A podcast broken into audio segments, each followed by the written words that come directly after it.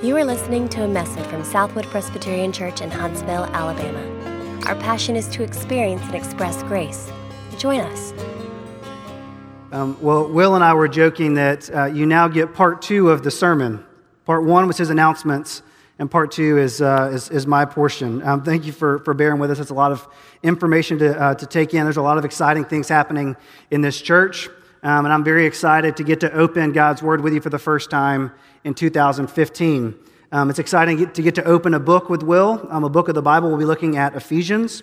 Um, let me uh, offer some things to you as we get started. Uh, this is a dangerous promise to make, but I promise that Will and I are going to move at a nice pace through Ephesians. We're not looking to set any world records on how long we can draw it out. We're not um, drawing up a two year plan or anything like that. We promise to move um, at a good pace uh, through Ephesians. Um, we won't be teaching word by word. Rarely will we teach verse by verse, but we'll be looking at section by section, um, working uh, at a steady pace through uh, what Paul has to teach us through the book of Ephesians.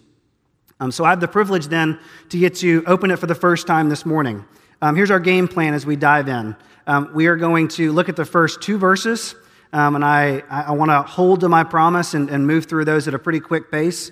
Um, and then we will uh, take a quick tour of Ephesians, um, look at, uh, at, a few of the, um, uh, the highlights um, and uh, important things that Paul is going to talk about in this book. Um, if you will turn with me then to Ephesians chapter 1, Ephesians chapter 1, verses 1 through 2, um, we will be looking at this morning. you can look in your Bibles. If uh, you don't have a Bible, you can look on the screen. Um, as you turn there, let me uh, remind you, or uh, maybe tell you for the first time, about some introductory material you need to know about Ephesians. Um, Ephesians w- was written by the Apostle Paul, as we will soon um, learn more about. It was written between the years 60 and 62 AD, um, that is, after uh, the death of Christ. Um, Paul writes from imprisonment. Um, Paul writes uh, homebound, imprisoned um, after uh, multiple missionary journeys, and he is writing to a church that's young, an infant church that needs to be reminded of simple, clear gospel truths. Um, the book of Ephesians is considered one of the most classic, one of the clearest, most beautiful books um, about the gospel and how it looks when it's lived out in the lives of believers. Um, for these reasons, it's worthy of our attention. Um, it's worthy of our care, our careful thought um, especially as we look towards a new year, um, as we enter into a new season as a church, to be bonded together, connected, um, which is our sermon title, in Christ through the book of Ephesians. Um, we will uh, return to a few of these pieces of background information throughout our sermon series, so keep those in the back of your mind. Um, look with me now at Ephesians chapter 1, verses 1 through 2. They say this Paul, an apostle of Christ Jesus by the will of God to the saints who are in Ephesus and are faithful in Christ Jesus. Grace to you and peace from God our Father and the Lord Jesus Christ. Pray with me. Father, um, these are two short verses. Um, we are beginning a long series, a long journey in a lot of ways into this book of Ephesians, and we need you to meet with us now, um, to be our guide, to be our helper um, to give us your spirit as our teacher to um, rightly understand and discern your word. So, Father, um, may this time in Ephesians not be about me, may it not be about Will, but may it be about your Son being known better by these people. Um, will you give us the grace, the ability to understand your word now as we consider these first few verses of Ephesians? I pray these things in your heavenly and righteous Son's name. Amen. It takes one to know one. It takes one to know one is a common phrase in the world that I live in. Um, the world of teenagers is one of, uh, amongst other things, smack talk. And um, it takes one to know one's not the coolest phrase, not the most common phrase anymore with teenagers, but you're probably familiar with it. If you don't have teenagers yet, um, it's coming. Uh, if you have them currently, I'm sorry. If you've gotten rid of them, I'm sorry to bring back the memories of it. Um, it takes one to know one is key in smack talk. It goes a little something like this. You hear with junior or senior high boys, especially, man, you are weak on the basketball courts. You are, you're not real smart, are you? You're terrible at baseball. Man, you're, you're really short or you're really tall. And then the classic response it takes one to know one. To give this line is to say, hey, man, you, wouldn't know what it's like to be terrible at basketball if you weren't terrible at basketball, too. Um, it doesn't just apply to, to teenage boys, right? There's, um, there's, there's positive ways that we would understand this phrase. Men, you are able to connect with other men because you are a man. You understand the frustrations, the challenges, the joys, the highs, the lows of being a man. Women, likewise, you are able to connect with other women because you understand the joys, the highs, the lows, the challenges, the frustrations of being a woman. It takes a man to know a man, it takes a woman to know a woman. Uh, last spring, I got to coach baseball at one of our local schools, and I worked with the pitchers. The reason why I worked with the pitchers was because I was a pitcher myself in high school. It took one to know one.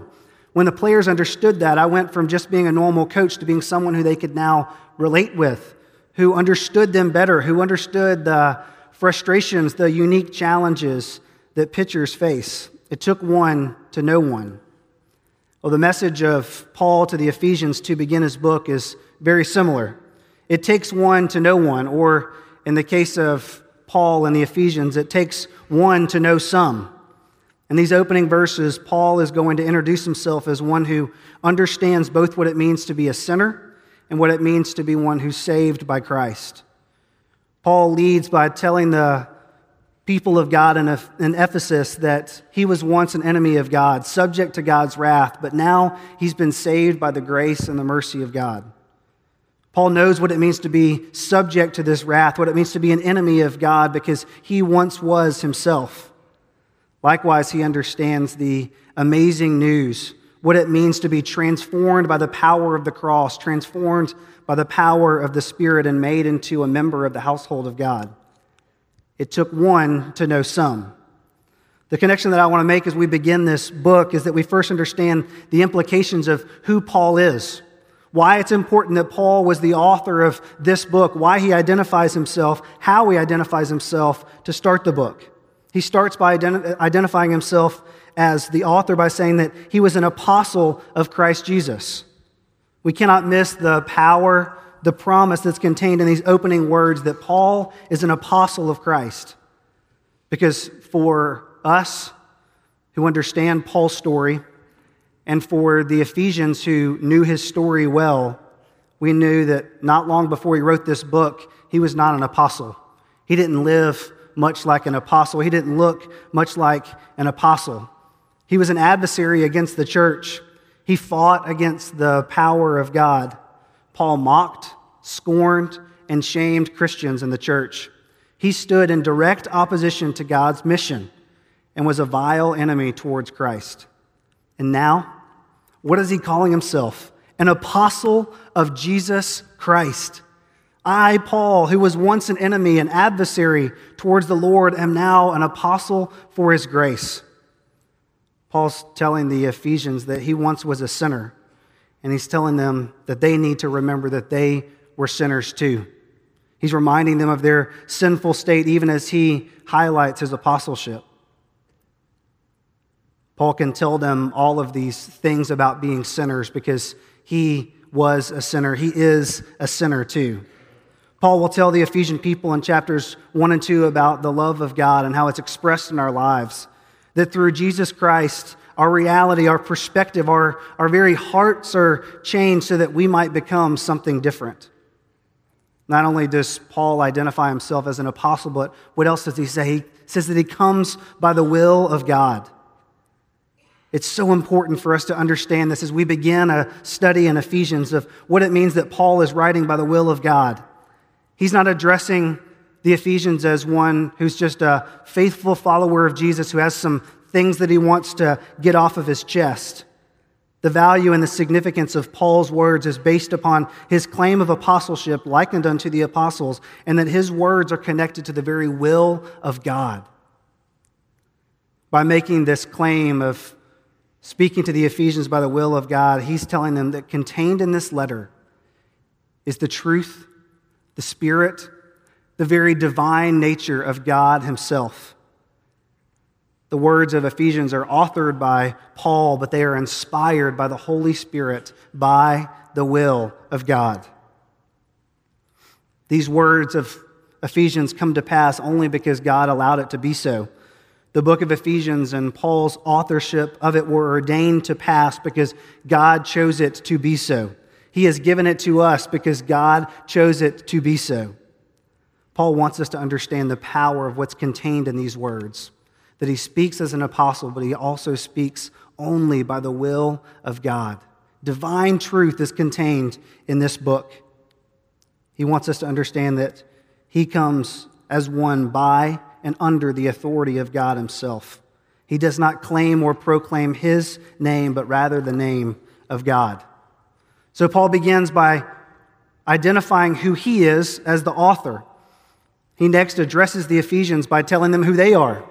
And what does he tell them? He tells them that you are the saints, the saints in Ephesus. It would be easy for us to read over this greeting and understand it as very customary, which it is for the epistles, for letters of the time. But we need to consider um, the setting. Consider the, the setting of Ephesus. Um, Ephesus was the capital of Asia. And because of that, it was the political and commercial center of the large re- region of Asia where it sat. If you know your ancient history, then you know the importance of it also being a major port city. This meant there was not only great trade and commerce that happened in Ephesus, but there was also a high traffic of people.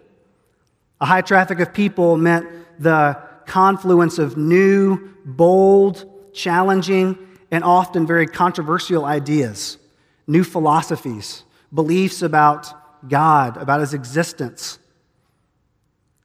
Ephesus also had a reputation for being the home of the temple to Diana of Artemis. Diana of Artemis was a god who was believed to have descended down from heaven, and a temple was built there uh, to her, and it, it um, measured larger than the Greek Parthenon. The temple was a depository for large amounts of treasure and gold, and it functioned as a bank in many ways. For those who did business in the temple of Diana of Artemis, um, the priestesses of Diana were also offered to them. Hundreds of priestesses who were prostitutes. Their service was offered to those who did business in the temple. And so, there, in Ephesus, in the home of Diana, the gospel of Jesus Christ is being interjected. In the most unlikely of places, the people of God are being raised up. There, by the will and the power of God, the gospel is being introduced and grown through who? The saints. The saints in Ephesus. Into this culture of paganism and sexual immorality, Paul calls out to God's people and gives them this new title saints. Not saints as our Catholic brothers and sisters would perceive, whose merit and obedience was earned and favor was given to them, and they were given this title of distinction, but saints who are offered the righteousness, the atonement, the holiness of Christ, not of their own works, but only because of God's grace. There in Ephesus, they lived. There's a strong contrast that we need to understand. These people should feel out of place when we read the text if we understand the background of this city of Ephesus. Um, don't make all the same connections, but one of the first things that comes into my mind is an Auburn fan living in Tuscaloosa or um, an Alabama fan living in Auburn. Again, don't make all the same connections, um, but uh, you wouldn't expect to find one in the opposing city, right? You wouldn't expect to find an Alabama fan in Auburn or an Auburn fan in Tuscaloosa. They would be out of place because their loyalties are different. Their preferences, their beliefs, even their systems of doctrine are very different, right? Um, we should understand Paul's call to the saints in Ephesus in a similar way. As readers, it, it should stick out. It should seem unlikely and unreasonable that the people of God would live in a place like Ephesus. Paul's identification of the people doesn't stop there, though, does it? His next description of the Ephesians is those who are faithful in Christ Jesus. And what Paul is doing by writing this second half of verse 1, like he does, is to, to create in the original language a parallelism. He does this first by describing the Ephesians in their geographical location, but then also describing the Ephesians in their spiritual location. that they dwell in Ephesus, but they also dwell in Jesus Christ. We can't miss the importance of what Paul is doing here. He's beginning to introduce one of the key and the fundamental principles of the book of Ephesians, and that is the dual citizenship of the people of God. Paul's not presenting these two locations in contradiction to each other, but rather he's presenting them in conjunction with each other. That our citizenship is dual by its very nature that we dwell here on earth, that we've been called to bring forth the kingdom of God on earth, but we do so as members of heaven. The people of God are both saints in Ephesus, they're also faithful in Christ in heaven. And so Paul's explaining to the Ephesians and to us as God's people that we are precisely where God would have us. That into a culture of relativity, sexual immorality, all religious, polytheistic, multicultural, spiritually and socially and emotionally starved world, God interjects his people. He interjects those who represent him, who represent his character, his will, and his love. Not only that, but Paul is relating to the, to the people by telling them, I know. I know where you live. I understand the challenges, the, the frustrations, the struggle, the, the beliefs that are pressed upon you every day. But don't lose heart, Ephesians. Don't lose heart, Paul says, because your citizenship belongs in heaven. God has called you to live on this earth to be a citizen of Ephesus, but also you belong to Him. To dwell with God in heaven means the life, the death, the resurrection, and the ministry of Christ are given to us that we might have renewed hope and renewed life as we live in this world. So, Paul identifies who he is, he identifies who the Ephesians are, and lastly, he summarizes what his whole book is going to be about. How does he do it? By saying, Grace and peace. Grace and peace to you from our Lord and from the Lord, from our, from our Father and from the Lord Jesus Christ. Grace and peace. That's it. That's the summary. That's the whole spirit of Ephesians wrapped up in two words. Paul's message is contained in these two key principles, highlighting God's power to overcome our sin, highlighting the love that God has to pursue us as his people, highlighting this unmerited favor that God has for us that we can rest in. Remember, what's Paul trying to do as he opens this book? He's trying to connect himself with these people. The Ephesian church, we said, was young, it was infantile in their faith, and Paul offers them these simple and affirming words grace and peace to you. I understand, Ephesians. I understand where you live. I understand the struggles that you face. Grace and peace to you. Remember the work that God is doing in your life. We'll find this message of grace and peace throughout the book of Ephesians. It's meant to be this bedrock, this ever present reminder of God's love and his faithfulness to us. Paul's explanation of the good news and the reason why our lives should be different is because of grace, because of the peace that we have from the Father. So, why should we be excited about Ephesians then? Uh, we've considered the author, we've considered who it's written to in this summary. Let's take a quick tour then, okay? Hold on, we're going to move really quickly. We're going to take a quick tour through the book of Ephesians um, and consider this new reality that Paul has, how we see grace and peace expressed. Um, first, we see it expressed through clear gospel truths. Look with me at Ephesians 2, verses 12 through 19. They say this Remember that you were at that time separated from Christ, alienated from the commonwealth of Israel, and strangers to the covenant of promise, having no hope and without God in the world. But now in Christ Jesus, you who once were far off have been brought near by the blood of Christ.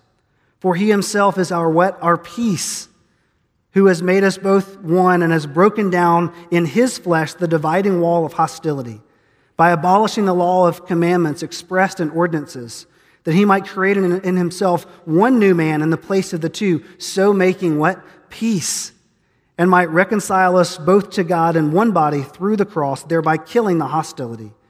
And he came and he preached peace to you who were far off, and peace to those who were near.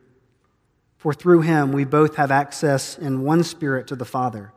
So then you are no longer strangers and aliens, but you are fellow citizens with the saints and members of the household of God. There are clear gospel truths that Paul is going to come back to again and again in chapter 2. This is what we would call Paul's orthodoxy, his right understanding that you were once far off, you were once cut off, but because of the blood of Christ, you've now been brought near. The wall of hostility that existed between you and the Father has been broken down. And Paul's going to remind us of it, affirm us in it, encourage us in these clear gospel truths. These gospel truths are going to lead Paul to a response of overwhelmed prayer and praise. Paul's actually going to be led to sing over us, to pray over us as God's people. Look at chapter 3, verses 16 through 19. They say this that according to the riches of his glory, he might may grant you to be strengthened with power through his spirit in your inner being so that Christ may dwell in your hearts through faith, that you, being rooted and grounded in love, may have strength to comprehend with all the saints what is the breadth and the length and the height and the depth, and to know the love of Christ that surpasses knowledge, that you may be filled with all the fullness of God. Do you hear Paul's excitement? Do you hear his praise? He can't wait for you to experience the love of the Father. He can't wait for you to experience grace and peace. We would call this Paul's doxology, his expression of prayer and praise, and we'll see it in a much fuller sense when we get to chapter 3. Paul will then conclude with two very compelling chapters in his book about what it means for us to respond to the gospel, what the gospel looks like in our lives. He'll explain how we are connected together as a body of Christ. Look at chapter 5, verses 1 and 2. They say this Therefore, be imitators of God as beloved children, and walk in love as Christ loved us and gave himself up for us, a fragrant offering and sacrifice to God. Paul's calling is this that because of the gospel truths, and because those gospel truths lead us to praise and worship, they ought to also lead us to respond with our hearts and our lives. That our lives should reflect the grace and the peace of the gospel that's been offered to us. This is Paul's orthopraxy, that is his right practice in living that he will explain to us. He desires for there to be change in the lives of Ephesians. He desires for there to be change in our own lives as well. There will be application to our marriages, to our relationship with our children, to our children's relationship to parents. We will seek unity together as a church as we consider what love looks like, how it unifies us, what it means to be bonded and united to Christ. And we'll also consider what it means to put on what Paul will call the armor of God. This change in Paul's heart is rooted in the same place that our hearts should be rooted in the grace and the peace caused by the mercy of God. The response of these new realities is lived out, it's fleshed out according to Paul because of the love and the unmerited favor of God. As we begin our study of Ephesians, we've got to start here. We've got to start with our need for the gospel, our need for God to reveal his grace to us. For just as God overcame the sinful heart of Paul, all of his anger, all his frustration, his malice, his hatred, his murdering, his slandering, his ridicule, his evilness and lying, so too did he overcome sinful hearts like mine and like yours. This is the hope that we have that God comes to us surrounded by a pagan culture, plagued by the sinfulness of our flesh, to deliver us from the enemy and to deliver us from ourselves. Paul's message is this God has overcome me, and he has come to also conquer you. That's the grace and peace that we rest in. It's where we start. And if we don't understand it, if we don't start there, then we'll miss the power of Ephesians. Because Paul wants us to see the sinfulness of our own hearts first. And when we face our sin and our inability, it's then that we see the gospel sharply and clearly. Paul tells us that we need not despair. For when we understand this peace, then we can reflect gospel power. Then we can go and be God's people. If we don't get our hearts right, if we don't have a, uh, the well of grace to return to as we face our sin, we lose power as God's people in the world. Listen to what Bryan Chapell says about Paul's introduction to the gospel. He says, Human weakness, our weakness, is not the end of the story. God is at work so believers can be at peace and keep going in his mission. The personal peace that grace provides is the hidden power source of unvanquished ministry. What Chapell is reminding us of is that you and I have a God who comes not from this world, but who came from heaven, from the heavenly realms who enters into our brokenness and our mess. He redeems us and He empowers us now with unvanquished sources of power to go and carry His gospel forth. We can hope in the power of God because He first performed a miracle in saving people like me and people like you. So, three brief questions then as we conclude and as we look towards this book of Ephesians. The first is this Are you ready to trust the apostle and the work of the Holy Spirit in your life as we consider this book? Are you ready to trust in God's will, trust in God's power as it's promised by Paul? Don't let these pages just be words, just words on a page. Are you willing to, to let these words transform your heart to change and shape who you are in the coming months? Are you open to seeing the gospel in new and beautiful ways in the book of Ephesians? Now, of course, you'd say you're open and willing to seeing the gospel in beautiful ways, right? Well, what that means is that before you can see a beautiful picture, you've got to see the bad news of the gospel. You've got to see the ugly picture of who you are. And you may have to return to it day after day, week after week. But are you desirous of that? Are you hungry to grow in your understanding of the Father as you grow in your understanding of your sin?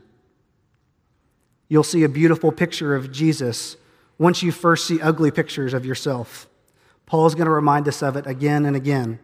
It took one to know some. The third and final question is this Are you willing to lock arms together? To lock arms together as a church and to respond in a variety of ways that Paul is going to challenge us with. He tells us that we're living in a foreign land that we live in a foreign place surrounded by a variety of new ideas, and it's there that the gospel needs to be lived out. It's out there that the gospel needs to be taken.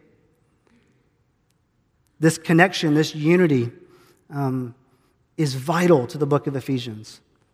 It's vital to us understanding what it looks like to be the church together. We don't live on an island. We carry God's mission and his love forth together as a church. And that's what Paul is going to advocate for. So, are you ready? Are you committed to doing this? Paul was, and he's encouraging us to do the same thing. This is the hope that we have as we enter into the book of Ephesians, as we consider how our hearts, how our minds, how our hands should be engaged with the gospel, how it should be impacted and changed by the gospel. It all starts here with the hope and the peace, the hope and the peace of the gospel. Paul's introduction to the Ephesians is his introduction to you here. Grace and peace to you, Southwood. To the saints in Huntsville, faithful in Jesus Christ, come and hear and respond to the hope that we have in the Father. Amen and amen. Let's pray. Gracious Father, um, we are um, overwhelmed by this good news this good news that you would choose to save and redeem broken, messed up people like us. We thank you for the Apostle Paul, who has introduced himself um, as one who has uh, truly experienced what it's like um, to be an enemy of God, um, who was proactive in that, and um, who uh, longed to see the kingdom of God fail. Um, that is our hearts too. Um, before you changed us, before you intervened in our lives, that was us too. Um, so, Father, will you work this good news of the gospel, that the, the story doesn't stop there at our own weakness, um, but would you work this story into our lives? Um, help us to see ways in which we need to um, change our heart, um, ways that our mind needs to be changed, and, uh, and how our lives might reflect your grace more through the work of our hands. Um, will you be with us, bless us as we consider this book in the coming months? Um, Father, thank you for your presence and for your word. Pray these things in your heavenly Son's name. Amen. For more information, visit us online at southwood.org.